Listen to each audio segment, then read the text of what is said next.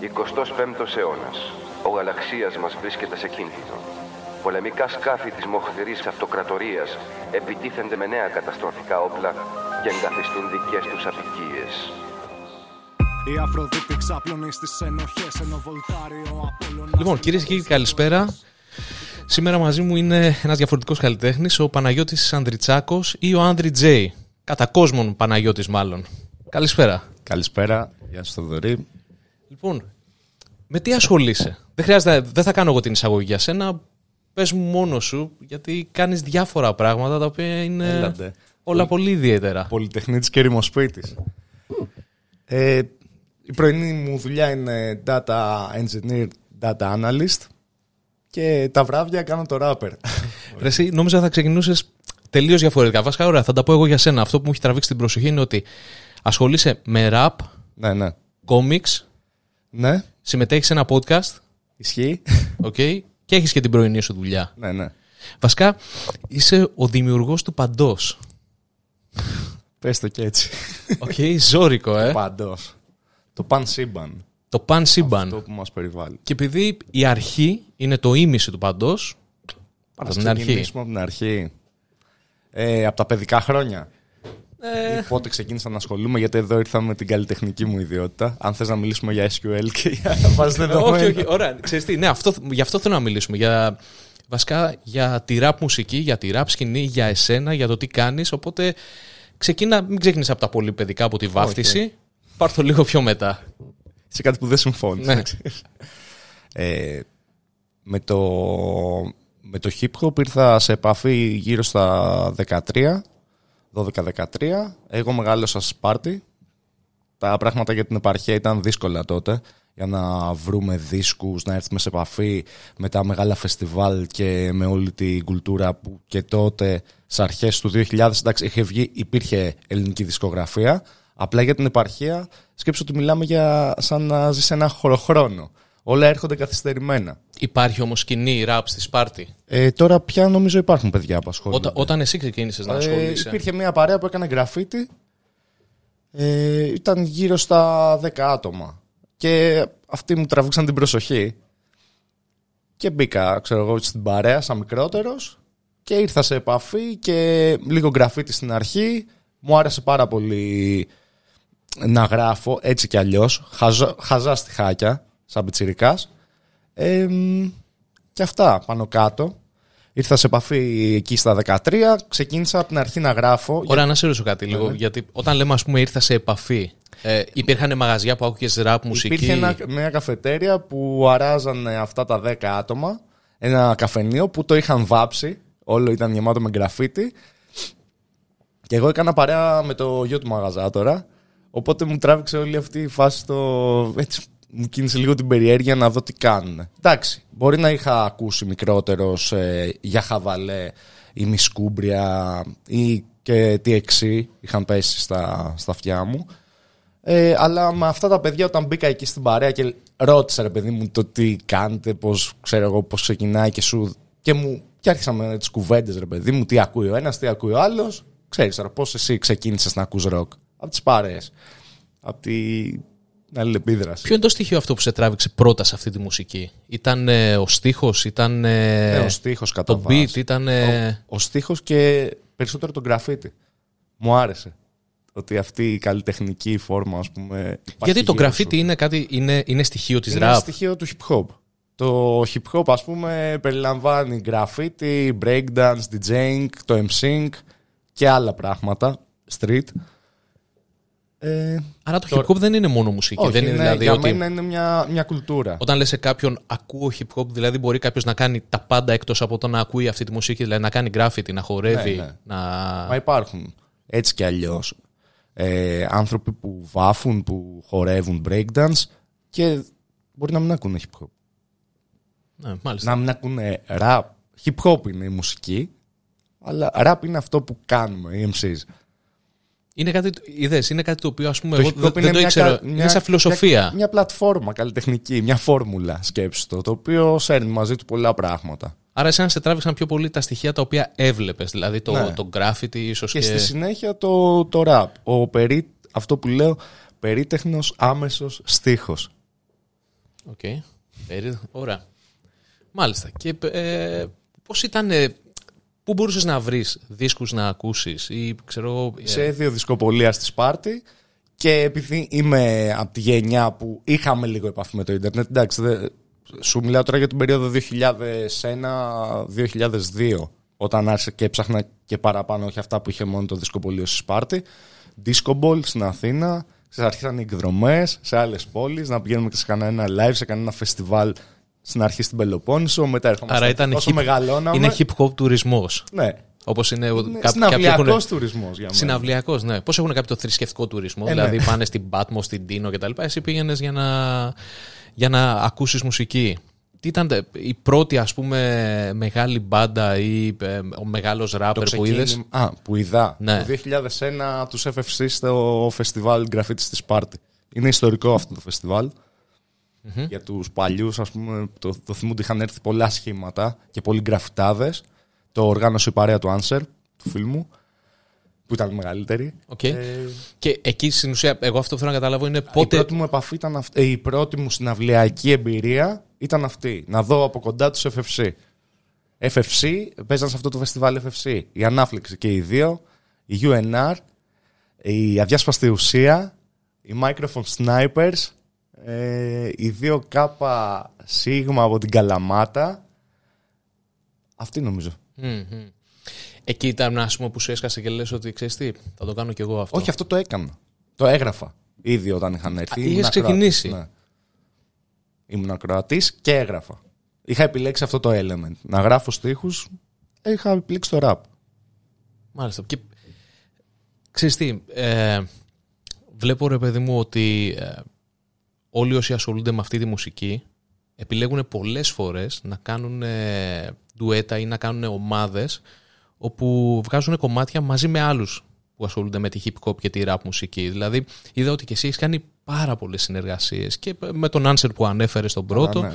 Είμαστε αδελφικοί φίλοι με τον Γιάννη. Έχουμε μεγαλώσει σχεδόν μαζί. Και αυτός από τη Σπάρτη είναι. Αυτό είναι κάτι το οποίο όμως το κάνουν σχεδόν όλοι. Δηλαδή σε κάποια στιγμή... Να κολλάβω στη συνεργασία υπάρχει. Ναι, α- αυτό πώς γίνεται, δηλαδή πώς μπορείς... Ε, συναντάς κάποιον και λες ότι κοίταξε να δεις, έχω ένα κομμάτι το οποίο θα τέριαζε πολύ να το πούμε μαζί, οπότε έλα να, να, να κάνουμε μια απόπειρα ή ε, απλά συναντάς κάποιον και λες θέλω να φτιάξω ένα κομμάτι και κάθεσαι και φτιάχνεις κάτι με κάποιον. Δηλαδή πώς προσεγγίζεις ένα καλλιτέχνη προκειμένου να κάνετε με μια τους δουλειά δύο. μαζί. Και στο φιλικό επίπεδο και αν θέλεις να προσεγγίσεις κάποιον να γράψεις ένα κομμάτι και νομίζεις ότι αξίζει ή αν νομίζει αυτός ότι αξίζει να συνεργάσεις μαζί του. Όπως γίνονται και οι συνεργασίες στις άλλες μουσικές σκηνές. Ναι, απλά ξέρεις, διαφέρει. ε, πιο πολύ σε άλλα σχήματα, δηλαδή... ε, Κοίτα, σίγουρα κάνεις ε, συνεργασίες με τους δικούς σου ανθρώπους, με αυτούς που είναι στο περιγυρό σου, με τις παρέες σου. Υπάρχουν, μπ- μπορεί να ανοίξει ένα συγκρότημα, αλλά ο κύκλος σου θα έχει κάποιο άλλο συγκρότημα, κάποιος MC, κάποιος DJ, ναι, ναι. κάποιος που ασχολείται. Ήσουνα, σε, ήσουνα μέλος σε μια ομάδα στους Universe Team. Είσαι Ναι, βασικά... Είμαι, ε, είμαι, ε, είμαι ιδρυτικό μέλος. Αυτό τώρα εκεί ας πούμε... Από πού βγαίνει η ανάγκη κάποιος ο οποίος μπορεί να, να την κάνει τη δουλειά μόνος του, να μπει και να, να, να είναι μέλος σε μια ομάδα; Εντάξει, Γιατί είναι πολύ δημιουργικό. Επειδή, επειδή παίζεις και εσύ drums, από ό,τι ξέρω, και έχεις ε, βρεθεί και εσύ με άλλα άτομα σε μπάντες. Ε, είναι πολύ δημιουργικό να, να φτιάχνεις κάτι από κοινού. ναι, αλλά στην ουσία τα όργανα είναι ότι Ναι, χρειάζεσαι, εσύ έχεις είναι το mentality απαραίτητο. ότι πρέπει να υπάρχει μπάσο, drummer, ενώ εμείς ήμασταν, ξέρω εγώ, πέρα από το DJ και τον παραγωγό που είναι ο Motive και ο Escape τότε και ο Rockets μετά, ε, πέρα από αυτό οι υπόλοιποι ήσασταν εμείς κάτι λέγατε ας πούμε. Rap, ε, κάνατε το rap κομμάτι. Αυτό εσένα σου, δι- σου φαίνεται περίεργο; Κοίτα, όχι, θα σου πω, μπορώ να καταλάβω ότι όταν ακούς ένα κομμάτι, ε, ας πούμε εμένα η... Ήμουνα μεγάλος φαν όταν ήμουνα πολύ μικρός και ακόμα είμαι και τον ημισκούμπρια. Ναι, Φαντάσου ότι πολλά κομμάτια τα ξέρω ακόμα απ' έξω. Και ίσως επειδή ε, σε μικρότερη ηλικία το, το κεφάλι μου ήταν σφουγγάρι και απορροφούσε όλη αυτή την την πληροφορία, φαντάσου ότι κομμάτια που μπορεί να, μην, να έχω να τα ακούσω χρόνια, άμα τα βάλω, τα ξέρω απ' έξω. Μου άρεσε πάρα πολύ το ότι ε, ξεκινούσε, τραγουδούσε ο ένας, έλεγε ας πούμε τον πρώτο κύκλο Υπήρχε ένα, ένα break ή ξέρω, εγώ, ένα chorus, όπως δεν ξέρω πώς πηγαίνει στο rap. Και μετά υπήρχε ένας, ένας δεύτερος, το οποίο ε, εμπλούτιζε πάρα πολύ το κομμάτι. Από αυτή την άποψη μπορώ να το καταλάβω, ότι δύο φωνές ομορφαίνουν πάρα πολύ ένα κομμάτι. Ε, Πόσες φωνές όμως ε, έπαιζε στο Universe Team, δεν ήσασταν πολύ παραπάνω; Πέντε. Πέντε. MCs. Στο ίδιο κομμάτι, δηλαδή έχει τραγουδήσει Υπάρχουν πέντε. κομμάτια που είμαστε και οι πέντε. Και πώς το έβλεπες αυτό, Εντάξει, ήταν. φανταστικό. Άμα είχες και εικόνες, ρε παιδί μου, από Gutang, από Bootcamp, από συγκροτήματα που είχαν πολλά μέλη. Ε, είναι, ξέρεις. είναι μαγικό αυτό το πράγμα. Συγκροτήματα και με- στο live είναι μαγικό. Και στη δημιουργία του κομματιού, ότι άκου, ξέρω εγώ, με τον Χρήστο, ας πούμε, τον Νίον που έγραφα πολύ συχνά μαζί, απ- ε, και με τον Μαρίνο, τον Άσεκ, που γράφαμε μαζί περισσότερο από τους άλλους ε, και ήμασταν και πιο ενεργοί.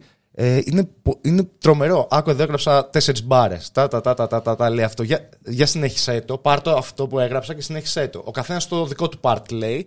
Απλά την ιδέα που έχεις, το να τη συνεχίζει ο άλλος και να δ- δίνει τη δική του οπτική και να το λέει με το δικό του τρόπο, γιατί και αυτό είναι πολύ σημαντικό. Το πώς τα λες, το flow σου, το style σου, το πώς γράφεις. Αλλιώς μπορεί να έγραφα εγώ και αλλιώς έγραφε ο Ιων. Ε, Και όλο αυτό το κολάμπο έχει μια δημιουργία, έχει, είναι, έχει έμπνευση, είναι καλλιτεχνικό. Μπάντες οι οποίες. Ε, hip hop μπάντες. Ναι. Ε, που είναι έτσι πληθωρικές, έχουν πολλά μέλη μέσα και σου αρέσουν και ακούς, ας πούμε, μπορείς να μου φέρεις ένα-δύο παραδείγματα. Ε, Wu-Tang, Bootcamp Click. Μ, και από τρία και πάνω μέλη. Ε, ναι, να είναι, ας πούμε, όπως είσαστε στις πεντάρι. Ποιοι άλλοι είναι. Οι Visionaries, παλιοί. Ε, Grandmaster Flash και Furious 5, άμα πάμε Δεν και μου στους αρχαίους. Αν έπρεπε να επιλέξεις ανάμεσα σε ελληνικό, να, για, σαν ακροατής, να Ναι. ακούς σε ελληνικό ή ξένο hip hop, τι θα προτιμούσες; Κοίτα, πάντα έχω το αυτί μου στο, ας το πούμε μεσαγωγικά, στο δρόμο το δικό μας, να ακούω τα ελληνικά πράγματα και σαν και μικρότερος, όταν ήρθα πρώτη φορά σε επαφή με όλο αυτό το, με όλη αυτή τη μουσική σκηνή, ε, άκουγα περισσότερο ελληνικό. Αλλά μου αρέσει πάρα πολύ το, ξε- το αμερικάνικο rap και συγκεκριμένα η underground σκηνή της Νέας Υόρκης. Και το Los Angeles το east κομμάτι. Ναι, ε, για κάποιο λόγο όταν. ε, Βέβαια, εγώ δεν είμαι ειδικός πάνω στο θέμα, αλλά άμα μου πεις hip hop. Και ακόμα δηλαδή. μου έρχεται ενημερώνομαι. μόνο Νέα Υόρκη. Δηλαδή Ε, κάτι είναι τύπου Μέκα. Bronx, κάτι. Είναι η Μέκα, είναι η Μέκα. Είναι η Μέκα. Και ξέρεις τι έβλεπα. Έβλεπα κάτι άλλο. Έβλεπα τώρα μιας και είπα το Bronx και το τελευταίο διάστημα, ειδικά στην Ελλάδα, ακούγεται πάρα πολύ η trap μουσική. Ναι. Η οποία. Έρχεται από τον Νότο. Το... Αυτό τι είναι, εξέλιξη της rap; Ναι, είναι ένα παρακλάδι. Πώς υπάρχει το black metal, πώς υπάρχει το epic metal, πώς υπάρχει το χριστιανικό rock. Ναι, οκ, Υπάρχει- ναι, υπάρχει κατάλαβα. χριστιανικό. Αλλά παρόλα αυτά το rock είναι, είναι, είναι ρε παιδί μου το μαξιλάρι. Είναι εκεί που, είναι εκεί που αναπαύονται όλοι. Το rap και το hip hop είναι το μαξιλάρι και από εκεί υπάρχει, υπάρχουν πολλά Μου φάνηκε, ότι, παρακλάδια. μου φάνηκε ότι στην Ελλάδα ειδικά. Ε, βασικά, από Όχι, τον όχι, δρόμο είναι- που άκουγα ότι είναι είναι παγκόσμιο φαινόμενο. full. Δηλαδή, Ναι. ξέρεις τι μου έχει κάνει εντύπωση; Μου έχει κάνει εντύπωση. Παιδιά, μικρά σε ηλικία, να έχουν αυτά τα μεγάλα, τα JBL, ας πούμε, τα οποία είναι με ημάντα στην πλάτη και να παίζει τραπ. Δηλαδή, το έχω δει τόσο συχνά στον δρόμο και λέω, πώς γίνεται; Είναι- Μου φάνηκε... Βασικά αυτή τη μουσική δεν μπορούσα να την παρακολουθήσω ε, λόγω στίχου, επειδή δεν καταλάβαινα τι λέει. Ενώ με τη ραπ είναι τελείως διαφορετικό. Καλά, γιατί rap είναι... είναι και το, το κομμάτι του λόγου. Ναι, όχι, δεν Η μπορώ να έκφραση καταλάβω του MC. κυριολεκτικά τι λέει. Α, ο... επειδή έχει το mumbling. Επειδή δεν ξέρω τι έχει auto-tune ή... Ε, ο auto-tune αυτό το mumbling που μπορεί να μασάνε τις λέξεις ε, και είναι και αυτό μια τεχνική. Είναι θέμα αισθητικής αν σ' αρέσει ή όχι. Αλλά το ότι υπάρχει αυτό το παρακλάδι υπάρχει. Υπάρχει και... Υπάρχει και τα τελευταία 8 χρόνια. Μπορεί Τόσο να πριν πολύ; και 8 δεκα- χρόνια. θα- Γιατί εγώ το αντιλήφθηκα δύο χρόνια τώρα. Δηλαδή ότι Στην υπάρχει Ελλάδα αυτή η νέα έγινε μια μουσική. έκρηξη ας πούμε. Έκρηξη κυριολεκτικά. Αλλά στην Αμερική υπάρχει. Και είναι ο ήχος ουσιαστικά η εξέλιξη του South στην Αμερική. Και Σαν- α- Η ήχη της Ατλάντα. Αγγίζει πάρα πολύ κόσμο. Πάρα πολύ κόσμο. Δηλαδή, ε, μερικές, γιατί ξέρεις πιο πολύ εμένα αυτά τα πράγματα όχι με παραξενεύουν επειδή δεν τα γνωρίζω και συνέχεια ε, αντιμετω... βλέπω, όχι αντιμετωπίζω καταστάσεις όπου λέω κοίταξε να δεις. Πολύ χαρακτηριστικό ήταν ε, το τροχαίο του Mad Clip που έγινε στην, ε, στη Βουλιαγμένη Ναι, ναι. επειδή μένω κοντά στο δέντρο που χτύπησε μπορεί και για 10 μέρες μετά ε, να έχει απίστευτο κόσμο, να έχουν απίστευτα πράγματα, ε, κεριά, λουλούδια, κυριολεκτικά να είναι ένας λόφος από τέτοια αντικείμενα, ε, όπως είχε γίνει με τον Παντελίδη που είχε το τροχαίο στη, στο ελληνικό. Και επειδή εγώ ας πούμε δεν το γνώριζα, δεν, δεν, δεν το γνώριζα καθόλου, ε, λέω ποιος είναι αυτός τώρα που τόσος κόσμος πηγαίνει εκεί. Ναι. Στην ουσία αυτό που λέμε ένα Φόρο τιμής. ένα φόρο τιμής ή κάτι τέτοιο. Δηλαδή, πόσους έχει αντέξει. Και ε, ήταν πολύ περίεργο. Πολύ περίεργο. Φαντάσου ότι την ίδια μέρα που, ε, ε, που πέθανε ο Μίκης, ε, λες, δε- δεν είχε την ίδια, δεν ξέρω, μου φάνηκε ότι δεν είχε την ίδια ας πούμε απήχηση. Ήταν κάτι το οποίο, δεν ξέρω, είναι κάτι το οποίο εγώ το εξέλαβα έτσι, ίσως επειδή έμενα προς τα εκεί. Έναν νέο άνθρωπο να χάνει τη ζωή του. Ναι, είχε ρε, κάνει δεν το συζητάμε. Πράγματα στο δικό του το χώρο. Αυτό είναι, σου λέω ότι ήταν ένας άνθρωπος ο Είχε οποίος κοινό. Είχε πάρα πολύ κοινό από ό,τι φάνηκε. Πάρα πολύ κοινό. Το οποίο δεν, δεν το γνώρισα εγώ. Δεν το γνώριζα ότι, είχε, τε- ότι άγγιζε τόσο, πολύ μεγάλο κόσμο. κόσμο. Ναι. Τώρα, μιας και το αναφέραμε αυτό, ε, δεν ξέρω τώρα κατά πόσο αυτό ε, είναι λίγο πιο προσωπικό, αλλά είδα σε μια από τι συνεργασίε ότι είχες κάνει μια συνεργασία με τον Οδυσσέα. Σωστά. Και το καλοκαίρι ε, είχε. Είχε, Έγινε έγινε, ένα έγινε, τροχαίο. έγινε το τροχαίο, τέλος πάντων, ήταν θύμα τροχαίου και, Ο οποίος και τραπεζός, εγκατάλειψης. έτσι. Ναι. Και, ήταν, και αυτό είναι το χειρότερο σε όλη αυτή την ιστορία.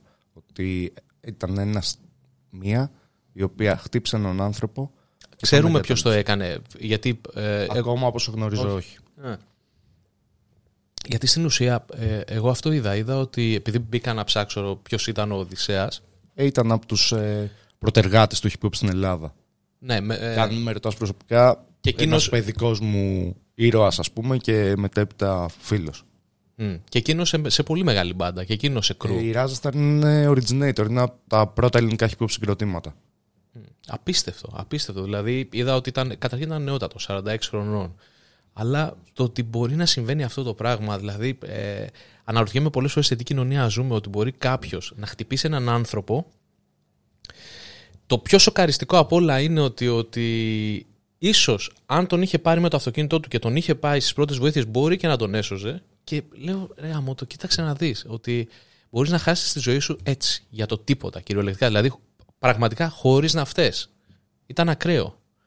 Ακραία ήταν και η συμπεριφορά αυτού ή αυτής που το έκανε. Αυτό, αυτό λέω. Ακραία η Το συμπεριφορά μετά, της. γιατί αν τα βάλουμε κάτω μπορεί χτυπά ξύλο να, να τύχει στον καθένα αυτό. Να γίνει ένα τροχαίο, να γίνει ένα ατύχημα. Η εγκατάλειψη, αυτό είναι για μένα δολοφονία. Ναι, ισχύει. Εγώ συμφωνώ απόλυτα σε αυτό και Και πρέπει να υπάρξει και δικαίωση και για Σίγουρα. την οικογένειά του και για τους κοντινούς του. Για το ποιος το έκανε και όλα σίγουρα, αυτά που- μακάρι, ξέρεις τι, μακάρι να βρεθεί γιατί όλοι αυτοί ε, πρέπει σε εισαγωγικά να τιμωρούνται παραδειγματικά προκειμένου ε, να μην έχουμε τέτοια παραδείγματα. Δηλαδή να μην μπαίνει ο άλλος στη διαδικασία. Αυτός είναι ο καθρέφτης όμως της κοινωνίας μας δυστυχώς. Ε, ναι, κοίτα. Δε- Τι, τι πίνες τώρα θα, σε περίπτωση Έλα, που δεν θα βρεθεί; μπω τώρα στη διαδικασία και, ποιο, και Είναι, ποια είναι η δικαιοσύνη και τέλος πάντων. Ε, Είναι ισχύει μια άλλη αυτό. κουβέντα. Απλά ξέρεις τι, βλέπεις μερικές φορές άλλοι ε, είτε το θέλουν είτε όχι, βλάπτουν κόσμο και ας πούμε, ωραία, ο Οδυσσέας σκοτώθηκε από τον τροχαίο. Έβλεπα ας πούμε την κοπέλα την οποία την ε, τυλούσανε με το βιτριόλι που καταστρέψαν τη ζωή της για πάντα και η ποινή που αντιμετωπίζει η, η, η άλλη που έριξε το βιτριόλι είναι 5, 10, 15 χρόνια που μου φαίνεται δεν ξέρω πώς μπορείς να ζυγίσεις αυτά Δεν τα... ξέρω. Ε, ναι, η τύπησα που το λέγαμε και πριν. Μπορεί να κρατάει τη ζυγαριά, Ναι. θέα, αλλά δεν ξέρω. αν Καμιά φορά όντως αναρωτιέσαι ποια είναι ζυγίζονται η αυτά τα σωστή πράγματα. τιμωρία για κάτι. Είναι πολύ περίεργο. Τέλος πάντων, εντάξει, είναι Ένας βαρύ θάνατος, θέμα. Ένας θάνατος δηλαδή πόσο, ε, πόσο ζυγίζει στη μία άκρη της, του ζύγου. Δε- δε- θα σου πω, δεν υπάρχει αντίτιμο για κάτι αυτό σου τέτοιο. Απλά είναι ότι ο υπεύθυνος, αν τιμωρηθεί, πώς θα τιμωρηθεί; Δηλαδή, εγώ ξέρεις τι. Δεν είναι και δική μου δουλειά αυτή. Όχι. Αν θες τη γνώμη μου, το πώς θα τιμωρηθεί. Το θέμα είναι να βρεθεί ο δράστη, να μάθει η οικογένειά του ποιος το έκανε Μμ.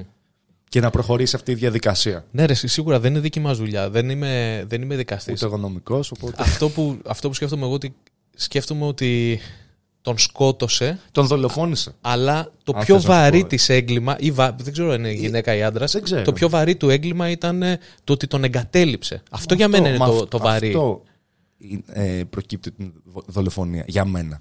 Και για πολλούς ανθρώπους που ήταν στον περίγυρο. Εν πάση περιπτώσει, να σου πω, ας μην το βαρύνουμε τόσο. Γιατί... Ναι, βάρη με λίγο. Πες μου λίγο, σε παρακαλώ, τι είναι το παν; Το παν είναι η τελευταία δουλειά που έβγαλα με το Motive και ο Motive ανήκει στο Universe Team. Ε, βγήκε το 2020, έχει 15 κομμάτια. Έχει, θες να σου πω τις συμμετοχές; Κα- Θα καραντινιακό, κλείσουμε αυτά τα- καραντινιακό, ε. Ναι, ναι, βγήκε μια εβδομάδα πριν τη, ε, μια μισή εβδομάδα πριν την πρώτη καραντίνα. Εν μέσω Τώρα αυτό COVID. δεν, αυτό δεν μου ακούγεται πολύ καλό. δηλαδή, συγγνώμη, έκανες release το album και ξαφνικά Κλείσαν ε, τα πάντα. κλείσανε τα πάντα. Τα και εσύ πάντα. έχεις και hard copy. Hard copy, ε, κανονισμένα lives, Ναι. merch, όλα Όχι. αυτά. Οκ. Τι γίνεται σε. Βασικά, ωραία, να σου πω, πες μου σε παρακαλώ τις συμμετοχές και μετά μου λες τι γίνεται σε αυτή την περίπτωση. Οκ, λοιπόν, στο άλμπουμ το Pan συμμετέχει ο Answer, ο Ghetto Rock, ο DJ Willem, ο JK, ο Οδυσσέας, ο Μικάπα και ο Βαλέτς από το στοίχημα. Νομίζω τους πάω όλους. Για τσέκαρε μία. Όταν λες συμμετέχουν, αυτό είναι το, αυτό είναι το άλμπουμ του Andre J. Έχεις όλες τις άλλες φιλικές συμμετοχές Ναι. Οι οποίες μοιράζεσαι κομμάτια μαζί τους. Οκ, δηλαδή, μπορείς να μου κάνεις λίγο μία ανάλυση πώς, πώς πηγαίνει το ένα κομμάτι, ας πούμε. Δηλαδή, ξεκινάς εσύ, λες τα δικά σου, υπάρχει κάποιος ο οποίος συμμετέχει και σου γράφει τη μουσική. Ε, Τη μουσική παραγωγή την έχει αναλάβει ο παραγωγός, ο μουσικός παραγωγός είναι ο Motive. Και εγώ είμαι ο, ο rapper στην, σε αυτή την υπόθεση, ο MC. Ωραία. Το εξώφυλλο ποιος το έχει κάνει; Ο πολύ καλός μου φίλος ο Τζέμο. Είναι Είναι η καταπληκτικό. δεύτερη δουλειά. Είναι το δεύτερο κομμάτι της τριλογίας που ξεκίνησε το 2016 με πρώτη, το πρώτο δίσκο που συνεργάστηκα με τον Τζέμο και όλη την αισθητική των comics και αυτή την, ε, την cult ε, ας πούμε προσέγγιση και pop κουλτούρας και όλο αυτό το πράγμα μαζί Δεν μου λες το εξώφυλλο, ε, ξεκίνησε Εδώ με είσαι το εσύ. underground. Εκεί είμαι εγώ, δεξιά, αριστερά ο Λεωνίδας ο Motive. οκ, και παλεύετε με τους εξωγήινους. παλεύουμε. Θα δούμε. Μπορεί και να τους, ε, να τους φάγαμε κατά λάθος. Γιατί συναντάμε τη spoiler alert, ε, τη Μέα Ρέα, την τυπησα αυτή. Εξελίσσεται μια ιστορία από το, σου λέω, από το 2016, από το Underground, που δεχτήκαμε μια επίθεση στον πλανήτη και ένα κθουλικό on, ας το πω έτσι γιατί είχε μπλοκάμια κτλ. Μου έκοψε το χέρι. Ναι, το βιονικό χέρι που έχεις εδώ. Και με βρήκε ο Motive, με μάζεψε, όπως βλέπεις στην ιστορία μέσα και μου είπε πάμε να βρούμε ποιος το έκανε. Μάλιστα. Αυτή Κοίταξε να την δεις. περίοδο γράφω, είμαι στη μέση ε, του σενάριου για το τρίτο μέρος.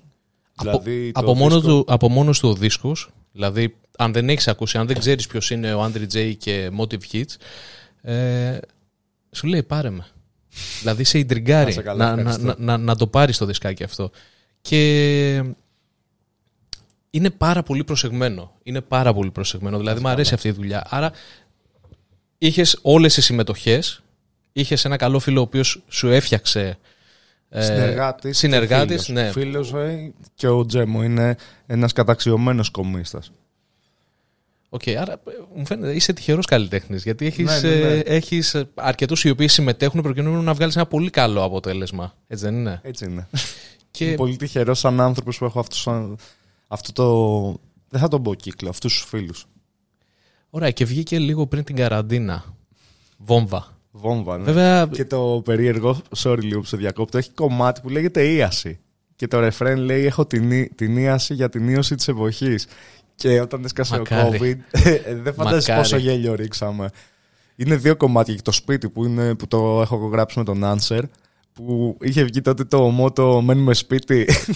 και κάναμε πολύ χαβαλέ και με τα δύο αυτά κομμάτια. ρε εσύ ο, ο... Καλά, ακούγαμε για τον COVID από τα Χριστούγεννα, ότι κάτι δεν πάει καλά. Κανείς δεν το περίμενε όμως. Σίγουρα, σίγουρα. Δηλαδή, Λέγαμε εντάξει, έχει ξεσπάσει μια ίωση στην, ε, στην Κίνα. Έχει, ναι, στην Κίνα έχεις, έχει ξεσπάσει μια ίωση, είναι τρελό, αλλά κανείς δεν περίμενε ότι θα ταξιδέψει Έχει στην τόσο Ελλαδίτσα. γρήγορα στην Ελλάδα. Σε όλο τον κόσμο. Σε, κα- ναι, Αλλά εμείς μιλάμε, ξέρεις, εδώ για τα δικά μας τα δεδομένα και πραγματικά ήρθε μέσα σε ένα τρίμηνο και σε ένα τρίμηνο έγινε πανικός. Πανικός. Οπότε το timing δεν θα μπορούσε να είναι χειρότερο. Τι έκανες μετά από αυτό; Δηλαδή έχεις βγάλει το άλμπουμ σου, έχεις συναυλίες όπως λες, έχεις το merch σου, το οποίο ε, τουλάχιστον για όλες τις μπάντες, αλλά φαντάζομαι και για σένα, είναι μια πηγή εσόδων. Δηλαδή, άμα δεν πουλήσεις το merch, δεν έχεις τα, τα, όχι εσόδων για να ζήσεις, δεν έχεις τα απαραίτητα στην ουσία έσοδα για να, βγάλεις το, να κάνεις το επόμενο βήμα. Αυτό ακριβώς. Γιατί έτσι κι αλλιώς έχουμε επιλέξει να κάνουμε πρωινές δουλειές για να είμαστε ελεύθεροι στην τέχνη μας. Εγώ έτσι το έχω στο κεφάλι μου, ας πούμε. Ε, και να έχω μια τριβή με τους καθημερινούς ανθρώπους. Δηλαδή, αυτούς που σηκώνονται κάθε πρωί, πάνε στη δουλειά τους και αντιμετωπίζουν συγκεκριμένα προβλήματα. Όχι ότι οι άνθρωποι που έχουν επιλέξει και είναι ευλογία να ζει από την τέχνη σου, για μένα. Απλά έτσι το έχω στο κεφάλι μου. Άρα τι μου λες, εμπνέει η καθημερινότητα; Ναι, ναι, ναι. Νομίζω η τριβή με τον κόσμο με εμπνέει περισσότερο από οτιδήποτε.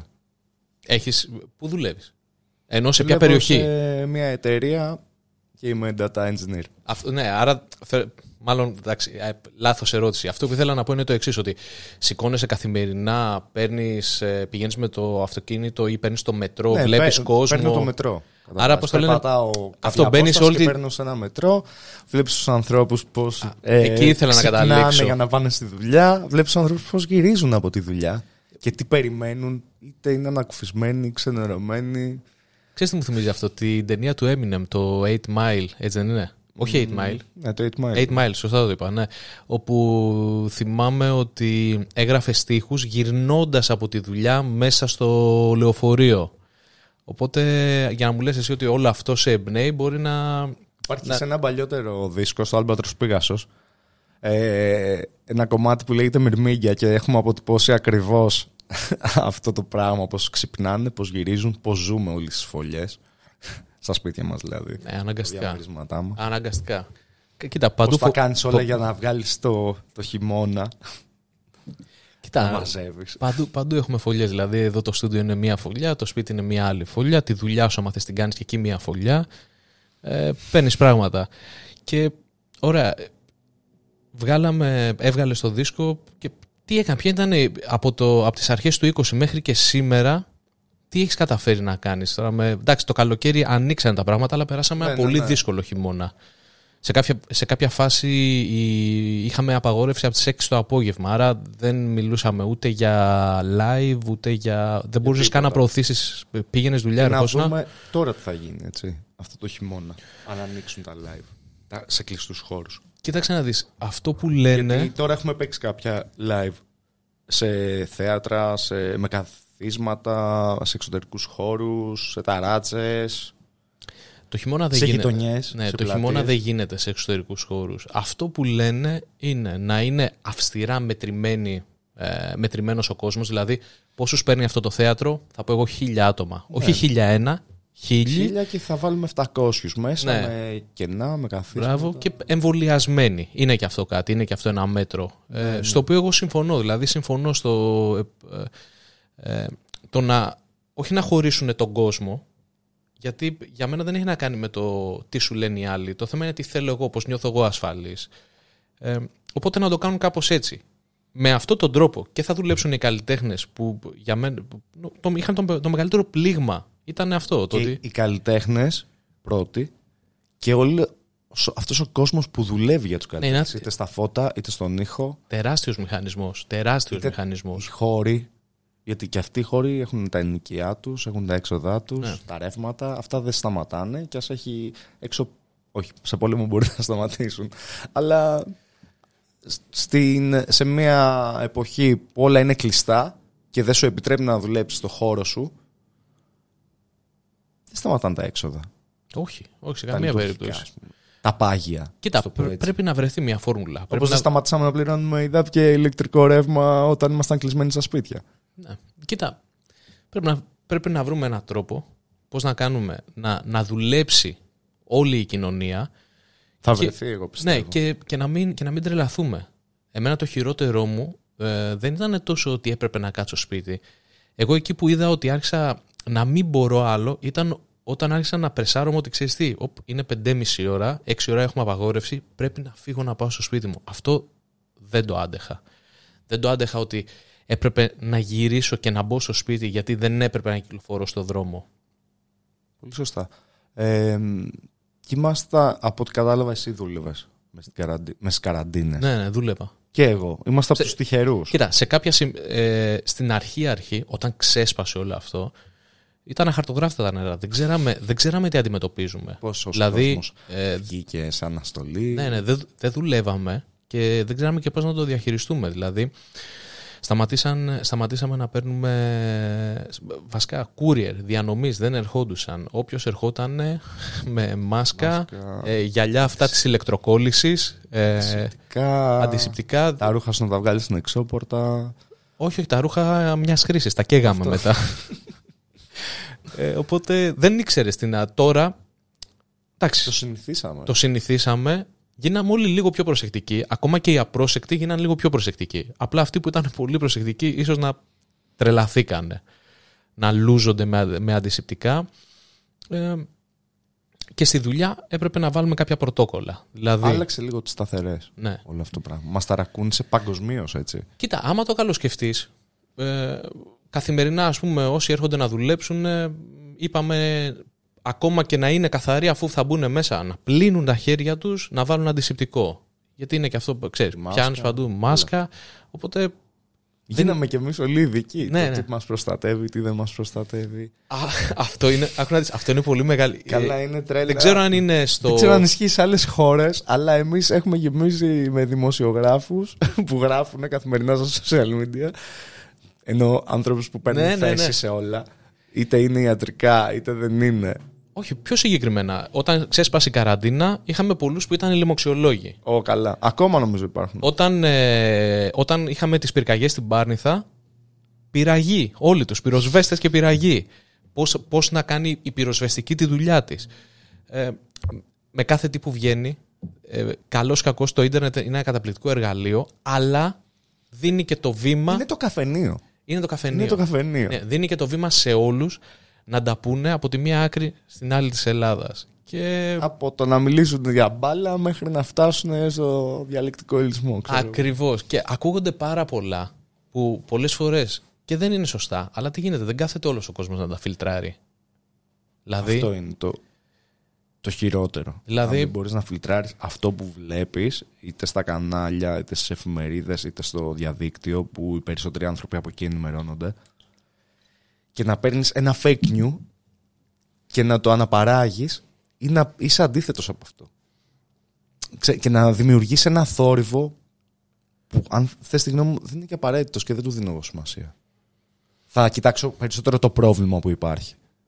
Το να καίγεται ο κόσμος και εσύ απλά να βγαίνεις και να κράζεις ναι, δεν ή να εξυπηρετεί παίρνεις πουθενά. κάποια άλλη θέση δεν εξυπηρετεί. Το να γράφεις για αυτό το φαινόμενο εξυπηρετεί, ενημερώνεις. Ξέρεις, είμαι εδώ, καίγεται το τάδε, πάμε να βοηθήσουμε. Ε, ή να γράψεις μια κριτική και να βάλεις σε σειρά τη σκέψη σου και να έχεις και επιχειρήματα που να στέκουν. Περίεργη φάση. Συμφωνώ. Με το, με το διαδίκτυο και ποιος παίρνει θέση. Συμφωνώ και τι λέει. απόλυτα. Συμφωνώ απόλυτα. Και καλά, από τη μία ε, το ίντερνετ από μόνο του, δηλαδή οι πλατφόρμες αυτές δεν μπορούν να το κάνουν. Δηλαδή, αν θες να πεις κάτι εσύ, θα το πεις και δεν ξέρουμε πόσο κόσμο θα αγγίξεις, αν αυτό που θα πεις είναι σωστό ή λάθος. Εγώ το είδα πιο πολύ με την, ε, το καλοκαίρι, ε, με τις φωτιές. Εκεί αγανάκτησα γιατί είχαμε, φτάσαμε τα 45 είχε, είχε αυτή την αποπενδυτική ζέστη, αλλά δεν μπορούσαμε να ανοίξουμε και τα παράθυρα γιατί είχε και στάκτη. Στάκτη. Οκ. Και εγώ ήταν ο τόπος, οπότε αυτό το πράγμα ε, εμένα τουλάχιστον με στεναχωρούσε πάρα πολύ. Δηλαδή στην Πάρνηθα που πηγαίνω εκδρομές, πηγαίνω βόλτες, πηγαίνω για ποδήλατο, όλα αυτά. Εκεί που έβλεπα να καίγεται, εγώ είχα πάει. Οπότε το έβλεπα και με στεναχωρούσε. Και πόσο μάλλον για, για όλες τις άλλες περιοχές. Και οι άνθρωποι που χάνουν περιουσίες Ακριβώς. Και για είχαμε, ολόκληρη ζωής. είχαμε όλα αυτά και Κινδυνέψαν και χάθηκαν κάποιες ζωές. Ναι. ναι ευ, ε, Ευτυχώς και ένας. μετά από, όλα, από, ποια όλο πλευρά και αυτό να είναι που έγινε. χάνεται, είναι Σύμφωνοι, τραγικό σύμφωνοι. το σήμα. Και το μόνο που έβλεπα ήταν. Ε, σε κάποια φάση ήταν αυτό που λέμε μόνο κακία. Δηλαδή, μόνο κράξιμο. Ακόμα και όντως κάποιοι να είχαν δίκιο και να κράζανε και όντως να έφταιγε ο μηχανισμός, όντως να φταίγανε οι Καλά, πυροσβέστες. σίγουρα έφταιγε Ρε εσύ, ο μηχανισμός. δεν, δεν, Αλλά δεν αυτό, εξυπηρετεί πουθενά αυτό, αυτό. το κάνουμε την επόμενη μέρα. Ακριβώς. Ακριβώς. Κριτική. Δηλαδή, άμα θέλουμε τα Όχι, πράγματα. και να γίνει για μένα η κριτική, για να μπουν τα πράγματα στη σειρά. Σύμφωνοι. Άμα Ό- θέλουμε. Όλα αυτά είναι αποτέλεσμα του κοινωνικοπολιτικού συστήματος που ζούμε. Ρε εσύ, Το πόσο έχει προσέξει, ας πούμε, το κράτος να έχει κάποιες δομές για την προστασία του πολίτη. Εντάξει, μιλάμε τώρα για την. ε, Θα, Πάει, συμφω- πάει πολύ... θα συμφωνήσω σε όλα αλλού όσα αυτό. λες, αλλά φέτος το καλοκαίρι, εγώ τουλάχιστον είπα ότι αυτό που ζω είναι ό,τι πιο κοντινό σε κόλαση μπορώ να φανταστώ. Ναι. Δηλαδή, έφτασα, βγαίνω στο μπαλκόνι και ήταν χειρότερα από ό,τι ήταν μέσα στο σπίτι. Ναι, ναι. Και λέω, δεν γίνεται αυτό που ζούμε. Αντιμετωπίσαμε. Εντάξει, Μην λέμε όμως τα κακά. Υπάρχουν και άνθρωποι που είναι αλληλέγγυοι, που βοήθησαν. Ναι. Ναι, εγώ δεν Που τα έχω. στέκονται σε Άκου να αυτά δεις. τα τέτοια. Εγώ δεν, θα- δε- καταρχήν δεν μπορώ να κρίνω. Δηλαδή, ας πούμε, τώρα να σου πω ότι. Ξέρεις, αυτοί που λένε αρνητικά και μόνο μένουν στο κινητό τους και κράζουν, θα υπάρχουν πάντα. Ή αυτοί που θα υποστηρίξουν, ας πούμε, σου λέω εγώ ένα παράδειγμα, τον κρατικό μηχανισμό, ότι α, δούλευε, δεν δούλευε.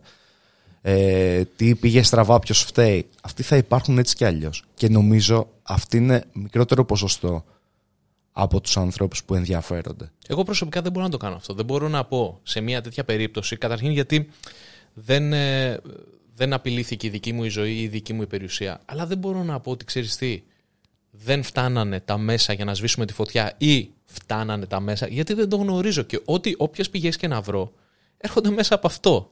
Δηλαδή, έρχονται μέσα Και από έχουμε το μια κινητό. τάση ότι αν έρχεται κάτι, συγγνώμη που σε διακόπτω, αν έρχεται κάτι μέσα από τα social media, νο- το θεωρούμε και κάτι τεράστιο. ας πούμε. Ναι, όχι, Ότι αυ- από εκεί μόνο μπορούμε να, να πάρουμε τη γνώση, τα νέα, τα πάντα. ναι, όπως, όπως λέει ο πατέρας μου, το είπε το κινητό. Αλήθεια είναι. το, Ναι. το είπαν στι 8, ας πούμε, στο δελτίο ειδήσεων, στα 90s αλλά- και στα 80s. Δεν είναι ακριβώς έτσι. Τώρα εννοείται ότι θα ήθελα ιδανικά, άμα, άναβε, άμα έπαιρνε ας πούμε η πάρνηθα φωτιά, να έσβηνε έτσι, με ένα κλικ. Θα ήθελα, άμα γίνεται ένα σεισμός, να μην κρεμιζόταν ούτε ένα σπίτι. Ε, καμιά φορά λέω, αν και δεν είμαι προληπτικός, ότι μάλλον η Ελλάδα έχει φάει μούτζα. Γιατί ε, ρε εσύ, γίνανε πάρα πολλά πράγματα, πολλές καταστροφές σε ελάχιστο χρονικό διάστημα και, πο- και πολλά από αυτά ήταν ότι ε, μας προκαλέσανε και σαν έθνος. Ότι ε, έπρεπε να αντιμετωπίσουμε όλες αυτές τις φυσικές καταστροφές και είχαμε ταυτόχρονα να μπορούμε να κρατήσουμε και σε ένα επίπεδο τη σχέση μας με, με τους γείτονες, τους Τούρκους που ξέρεις όλα αυτά τα περί της ελληνικής υφαλοκρηπίδας κτλ. Ναι, ναι. Και λέω πώς να τα φέρεις αυτά σε μία... να, να, να τα φτιάξεις να είναι σωστά. Άμα δηλαδή προσέξεις κάτι, κάτι θα σου ξεφύγει. Είναι, είναι λεπτά Και αυτό ζητήματα. νομίζω πολύ μεγάλη κουβέντα έγινε Ποιο; Με τους Τούρκους. Εντάξει, αυτό το, το έχουμε Α. πάει, το... Το Κοίτα, παραμύθι. Δεν φταίει, δεν φταίνουν οι έχουμε- λαοί. να έχουμε ένα σχόλιο. Ποτέ δεν φταίνουν οι λαοί. Σίγουρα δεν φταίνει οι λαοί. Οι λαοί δεν φταίνε Οι σίγουρα. άλλοι τώρα παίζουν σκάκι. Οκ. Εκεί- Ναι, θα πάω λίγο το καράβι μου προς τα εκεί. Ε, φέρε και στο δικό σου προς τα εκεί. Θα ανεβάσω ένα αεροπλάνο. Θα σε απειλήσω. Ε, θα αμυνθώ. Α, ωραία. Ε, καλύψαμε και ένα, μια ώρα στην ελληνική τηλεόραση. Το, κάναμε, το, αναπα... το, το παίξαμε και στα μικρά δελτία. Το παίξαμε και σε 10 εκπομπές. Και τρελαίνονται οι άλλοι. Κοιτάξτε να δεις. Ε, Και γράφουν. Γράφει ένας. Α, πρέπει Τώρα να δεν γίνει ξέρω αυτό. αν αυτή είναι η διαδικασία που πηγαίνει, αλλά θα συμφωνήσω σε αυτό που λες ότι δεν φταίνει οι λαοί. Εγώ έχω κάποιους συνεργάτες που είναι Τούρκοι. Ε, ε, εκτός άμα το κάνουν ψέματα. Κάθε φορά, Πώς που, πήγε εκεί η κουβέντα. κάθε, κα- κάθε φορά που Να με πούμε και για τον μπακλαβά και Ναι, για το ναι. κεμπάπ. κάθε φορά που με βλέπουν χαίρονται απίστευτα. Ε, τα πράγματα αυτή τα έχουν μάθει διαφορετικά από ό,τι τα έχουμε μάθει εμείς. Άρα αυτό με κάνει να πιστεύω ότι η ιστορία τους δεν είναι τόσο αληθινή, αλλά ούτε η δική μας. Ψηλό είναι ανακατεμένα αυτά. Δεν μπορώ να ξέρω την αλήθεια. Απλά αντιλαμβάνομαι το εξής. Ότι ο, ο, ο, ο Τούρκος, ο αντίστοιχος ο Θοδωρής με τον Έλληνα, με τον Γάλλο, με τον, ε, πώς το λένε, Κινέζο, με, ο- σε όλους τους λαούς έχει ακριβώς την ίδια καθημερινότητα, τα ίδια προβλήματα, ότι τα πράγματα για εκείνον δεν, αντε- δεν αλλάζουν πολύ και κανένας, μα κανένας δεν θέλει ε, ούτε να έχουμε, ε, καλά, πολέμους δεν το συζητάμε, ούτε να, να έχουμε, πώς το λένε, κόντρες ούτε τίποτα. Θέλουν να κυλάει η ζωή τους πολύ πολύ ήρεμα και ωραία. Εν πάση περιπτώσει, όντως τώρα για την Τουρκία γιατί τα λέμε; Πάντως ένα ταξίδι που θα ήθελα να κάνω είναι να πάω Κωνσταντινούπολη. λοιπόν, άκου να δεις, στην Κωνσταντινούπολη είναι, είναι ωραία. Ε, είναι ένα, γίνεται ένας χαμός όμως. Δηλαδή, φαντάσου ότι η Κωνσταντινούπολη έχει δύο φορές τον πληθυσμό της Ελλάδας. Μόνο η Κωνσταντινούπολη. Οπότε ε, θα αντιμετωπίσει πολύ μεγάλο πρόβλημα με την κίνηση, με τον κόσμο. Έχει λίγο διαφορετικό φαγητό. Αλλά κατά τα άλλα είναι, είναι, είναι όμορφη. Και Να είναι, σε ρωτήσω. και είναι και, Να είναι μου και πολύ δώσεις. φιλική η Τούρκη. Επειδή πήγαινα εκεί τακτικά στην Κωνσταντινούπολη για δουλειά, οπότε την έχω, ψηλο, την έχω ψιλογυρίσει. Το μόνο που, το μόνο που είναι. Τζεμ, Θα σας δίνουμε και τουριστικές οδηγίες. Travel, travel gems. Έτσι.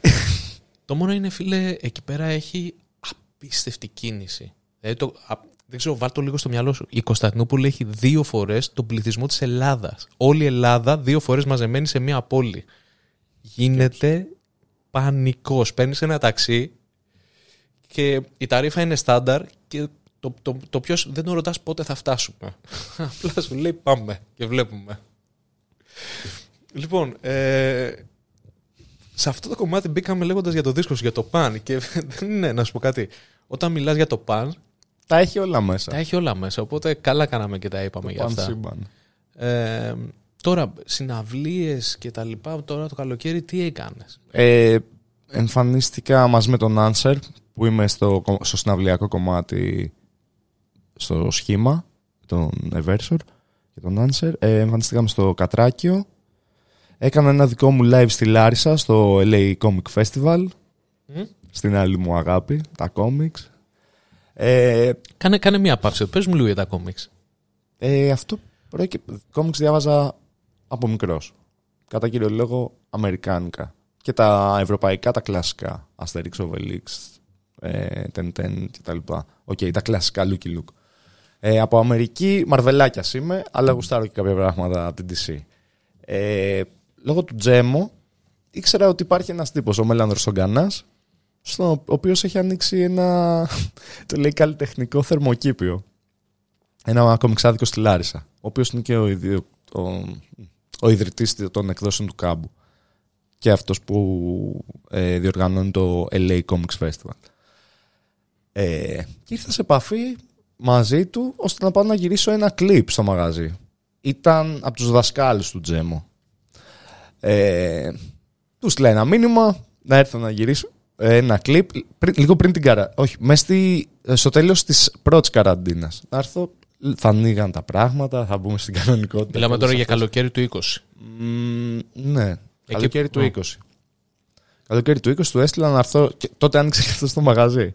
Να έρθω να γυρίσουμε ένα κλιπ. Εγώ δεν φανταζόμουν ότι θα ξανακλείσει το πράγμα. Τέλος πάντων, με τα πολλά πολλά ε, κλείνουν πάλι τα πράγματα. Ακυρώνεται το κλιπ. Το έχουμε στη σκαριά, θα γίνει όμως.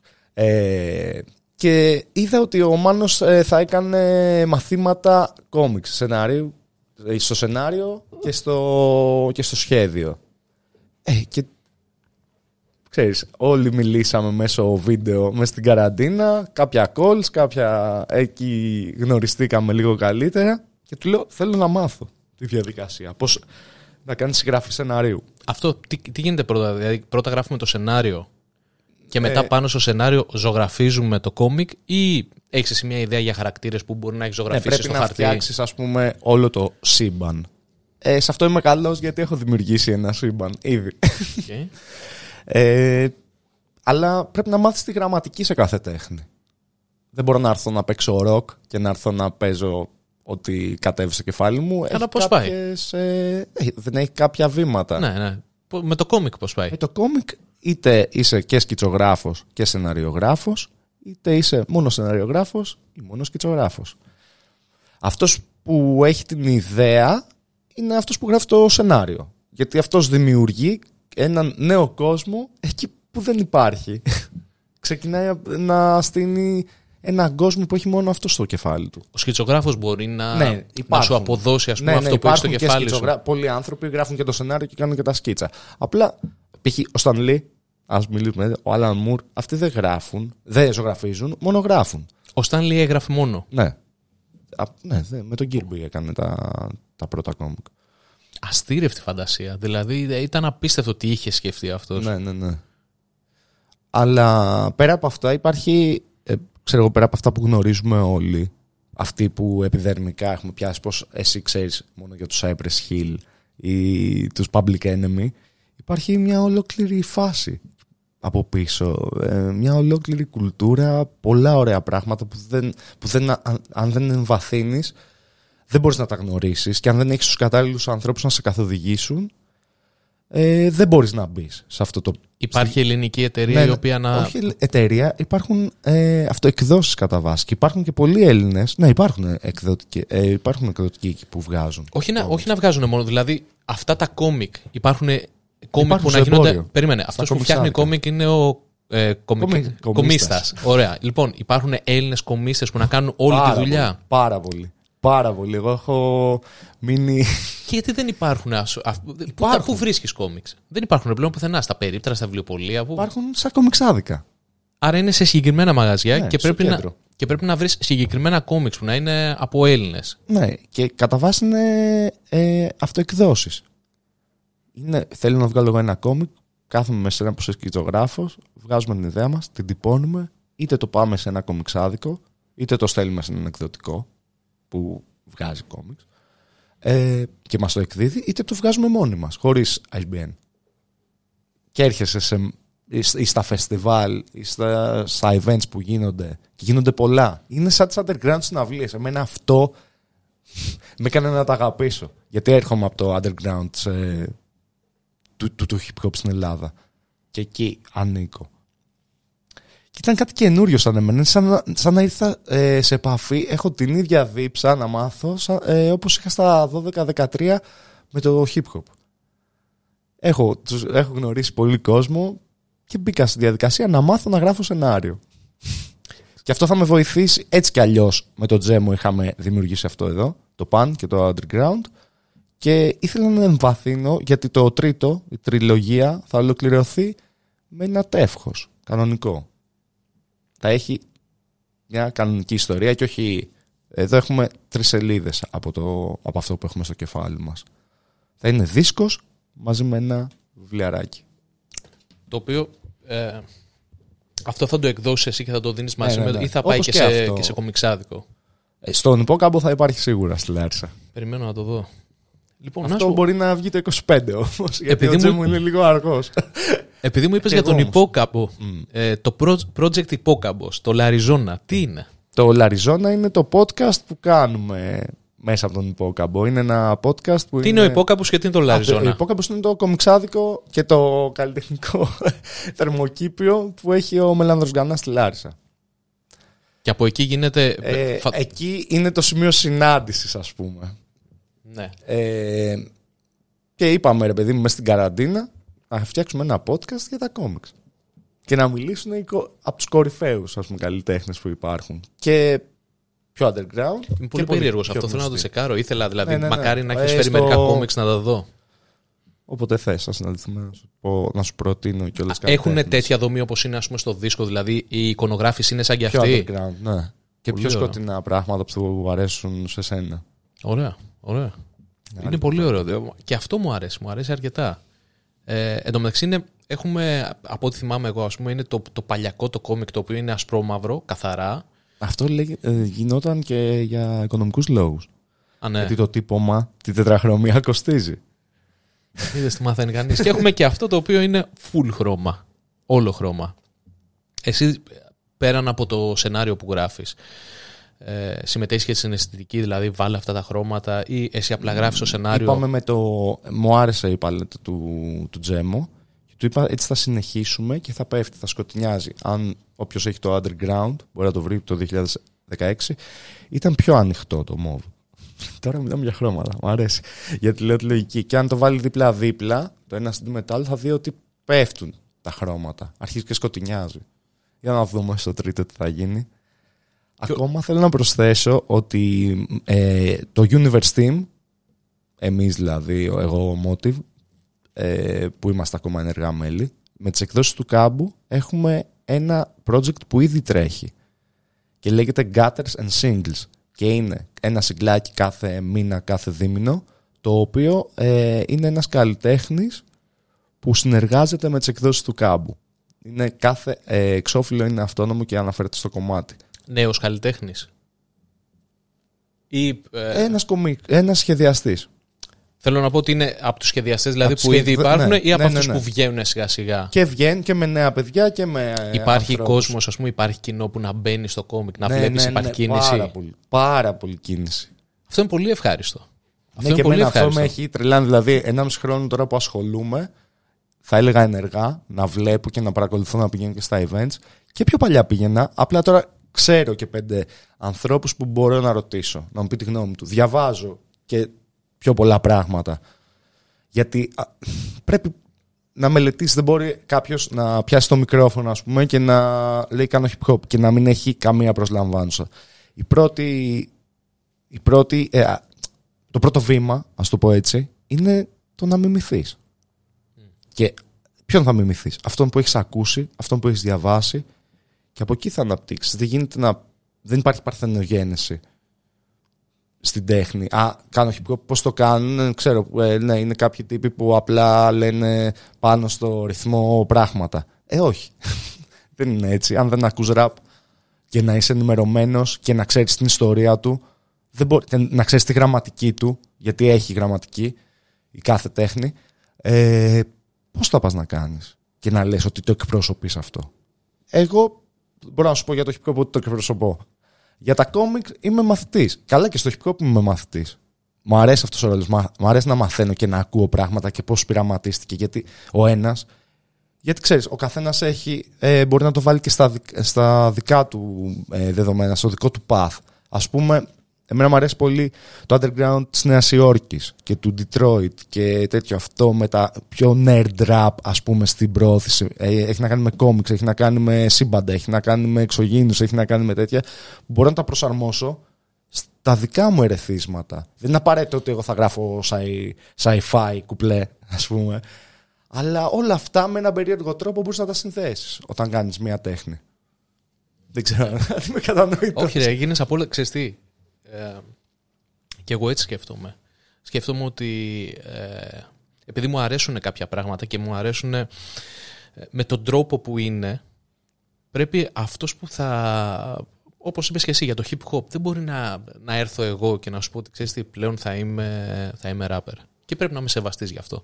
Θα μου πεις εσύ, ναι, οκ, άμα θες να είσαι, δείξε μου τι μπορείς να κάνεις, δείξε μου τι ξέρεις. Το ίδιο ισχύει σε όλα. Δηλαδή, Σε αν- όλα και στα επαγγέλματα δεν ναι, ισχύει αν, αυτό. α- αν εκπροσωπείς μια τέχνη πρέπει και θέλει κάποιος να μπει σε αυτό ε, πρέπει να σου δείξει λίγο τι είναι ικανός να κάνει και τι ξέρει.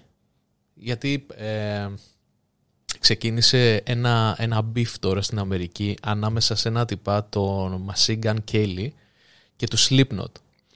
Όπου... Αυτός δεν είχε και ένα beef με τον Eminem. Άκου να δεις, αυτός τι έκανε τώρα; Ε, κάτι έ, έ- έριξε αυτό σε ένα diss του Slipknot. Δεν ξέρω τι ακριβώς συνέβη, αλλά είναι ένας τύπος ο οποίος προσπάθησε στην trap, δεν του βγήκε και μπήκε τώρα σε στη rock punk. Αλλά με ένα, ξέρεις, πιο αυτό το πολύ χρωματιστό στυλ.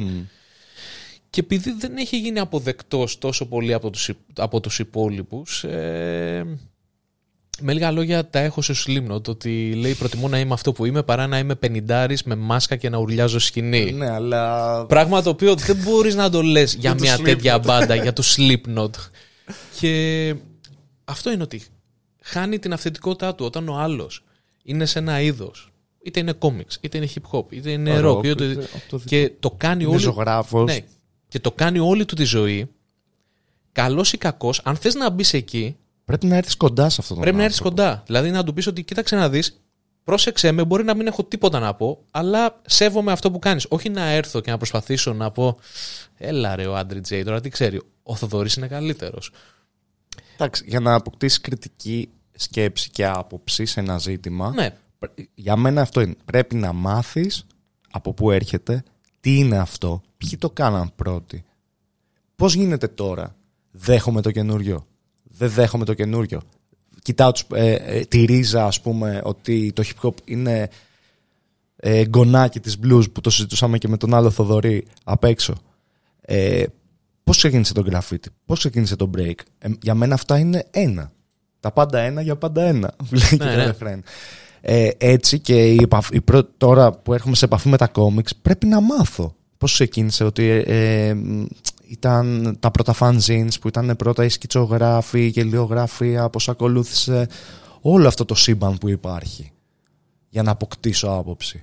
Και στο χώρο σας είχα δει, Στο hip hop. στο hip hop, είχα δει μια συνέντευξη που ήταν ο Τους στον, ε, Να το γλου. στον Αρναούτογλου και στην ουσία είπε ότι δεν μπορεί να δεχτεί με τίποτα ε, την trap. Γιατί ήταν τα πλαίσια αυτά που είχε για το hip hop και τη rap μουσική ήταν πολύ αυστηρά. Ότι δέχεται ας πούμε τους παλιούς, δέχεται τους νέους, αλλά δεν μπορεί να δεχτεί αυτό το πράγμα το οποίο στην ουσία βγήκε από τη rap σκηνή. Εγώ ξέρω ότι είναι, ο- ο- είναι η εξέλιξη του ήχου της Ατλάντα. Που αυτός ο ήχος προέρχεται από τα trap house. Είναι τα ε, σπίτια που φτιάχναν crack και πουλούσαν. Okay. Είναι αυτός ο ήχος. Ενδιαφέρον. Ε, χρησιμοποιούν 808 που είναι old school στοιχείο, τα drums. Και υπάρχει rap. Το τι λέει και αν σε ενοχλεί ο στίχος είναι άλλο θέμα. Ναι, ε, εγώ περισσότερο αυτό το ανέφερα σε ένα στυλ ότι ε, πάντα θα υπάρχουν και κάποιοι οι οποίοι δεν μπορούν να δεχτούν το άλλο, το άλλο στοιχείο. Ρε, Εν τω μεταξύ είναι και, πολύ, και ο όταν ίδιος είναι πολύ βγήκαμε- επιτυχημένος. Ο, δηλαδή και ο Τους μου φαίνεται είναι υπερβολικά επιτυχημένος. Άμα δηλαδή ε, το κάνεις μια αναζήτηση στο σε ίντερνετ, αυτό που κάνει. σε αυτό που κάνει μάλλον είναι ε, καλός. είναι... Δεν τον έχω παρακολουθήσει, ξέρω ποιος είναι, απλά δεν τον.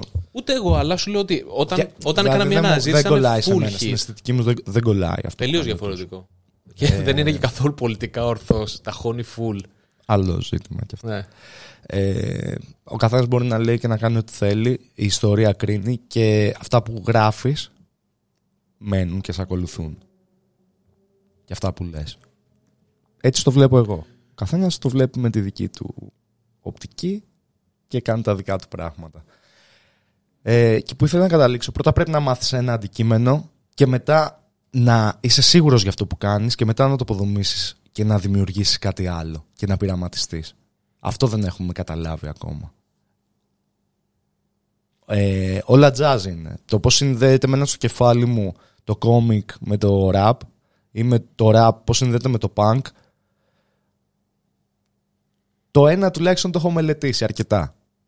Όταν άρχισε το- η μουσική που, όπως είπαμε και εμείς ότι όλα ξεκινάνε από τα blues, όλα ξεκινάνε από εκεί. Όταν άρχισε να βγαίνει η hip hop, φαντάζεσαι ότι δέχτηκε την ίδια κριτική που δέχεται τώρα, ας πούμε, η trap. Ότι ήταν κάτι το οποίο δεν θα μπορούσαν να το δεχτούν οι άλλοι. Δηλαδή, τι κάνουν αυτοί, έχουν, δεν τραγουδάνε, μιλάνε. Άρα, ε, Εντάξει, δεν υπήρχαν παρλάτες μουσικές. Στο jazz δεν υπήρχε που έλεγε κάποιος ένα δωδεκάρι στην παύση και έπαιζε, ξέρω Ναι, εγώ, τα ναι, ναι, χρωστά. ναι, ναι. έπαιζε το break και πάλι. Και στο rock υπήρχε, υπήρχε, το παρλάτο. υπήρχε Ο κριτική τρόπος. όμως και στην, Εντάξει, στη αυτό hip hop. υπήρχε στο, σχολ- στο ελληνικό σχολείο, στις, ε, στα tribes που υπήρχαν. Α, οι ροκάδες, οι μεταλλάδες και χωρίς να ξέρουμε κιόλας μεταξύ μας ότι πόσο μοιάζουμε, τσακωνόμασταν. Ε, νομίζω είναι, πιο, είναι παιδικό αυτό. Και είναι παιδικό να μπει σε αυτή τη διαδικασία. Είναι μουσική, αρχικά. Το ότι εγώ θέλω να τα λέω σε ένα 16 ή σε 50 στίχους ε, δεν με κάνει ανώτερο από ένα σολίστα. Ούτε το σολίστα όμως τον κάνει ανώτερο επειδή εγώ χειρίζομαι έτσι το λόγο και το flow της φωνής μου. Θα τα συνδυάζεις αυτά; Να συνδυάσεις, ας Ε, πούμε, να έχεις μια Ναι, μπάντα. απλά και πρέπει εσύ- να ξέρεις τι πας να κάνεις. Μπορεί να πειραματίσεις. Ο καθένας είναι ελεύθερος να πειραματιστεί όσο θέλει. Απλά να ξέρεις το που θα πας να πατήσεις. Δεν απο- πρέπει να γίνεται... Ε, «Ω, ωραία, θα πάω να ραπάρω επάνω σε παραδοσιακά. Που έχει γίνει. Κάποιοι το κάναν καλά, κάποιοι το κάναν πολύ άσχημα. Στα Βέντο δεν κάνανε με, ε, με τζουράδες, ε, μπουζούκια Ναι, και μωρέ, τέτοια. Εντάξει, απλά ήταν πιο pop. Ναι, Εγώ pop. αναφέρομαι στη, περισσότερο στα δικά μας, στη δικιά μας σκηνή. Είναι hip hop όμως, δεν είναι; Δεν, δεν είπε κανείς ότι δεν είναι. Το θέμα είναι τι εκπροσωπεί αυτό το hip hop και αν κολλάει στην αισθητική. Αν ε, ακολουθεί κάποιους άγραφους κανόνες, ας πούμε. Εντάξει, δεν έχει πειράξει κανέναν. Ο- Πρόσεξε. Ε, Στα Ψάχνοντας, είδα ένα καλλιτέχνη που μου άρεσε πάρα πολύ. Ε, ο Ταφ Λάθος. Ο οποίο, Πολύ καλός. θα σου πω, είδα ένα live που έκανε που ήταν Με μπάντα. με μπάντα. Και πρέπει να σου πω ότι μ' άρεσε πάρα πολύ. Μ' άρεσε γιατί ε, ε, το δικό μου το αυτή το έπιασαν τα, τα όργανα. Και μου, φά, μου φάνηκε ότι θα είναι πολύ.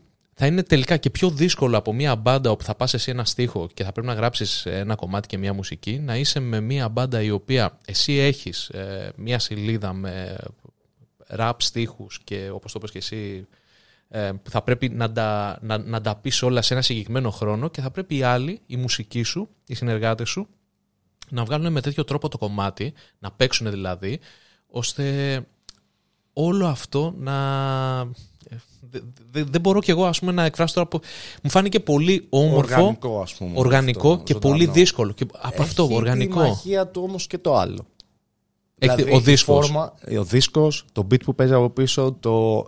Καλά, είναι και στον κάθε καλλιτέχνη. Οκ, μπορεί να πατήσει ένα play σε έναν υπολογιστή, απλά να τα πεις και να σηκώσει να φύγεις. Αν έχεις DJ πίσω, ε, μπορεί να, να σκρατσάρει. Η δομή του κάθε κομματιού και το path που έχεις επιλέξει να κάνεις σε χαρακτηρίζει. Οκ. Ε, ε, εγώ την ίδια μαγεία βρίσκω σε ένα μονότονο ε, τε- ε, τράμπαρ που βαράει μπουμπουκά, μπουμπουκά. Σε ένα, σκέτα, drums. Την ίδια μαγεία και λέει ο καθένα γιατί τη χρησιμοποιούμε σαν μουσικό όργανο τη φωνή μας και τα flows και το πώς έχει στηθεί ο στίχος επάνω σε αυτό το πράγμα, το rhyme scheme που λέμε, το πώς συνδέονται ακόμα και οι συλλαβές.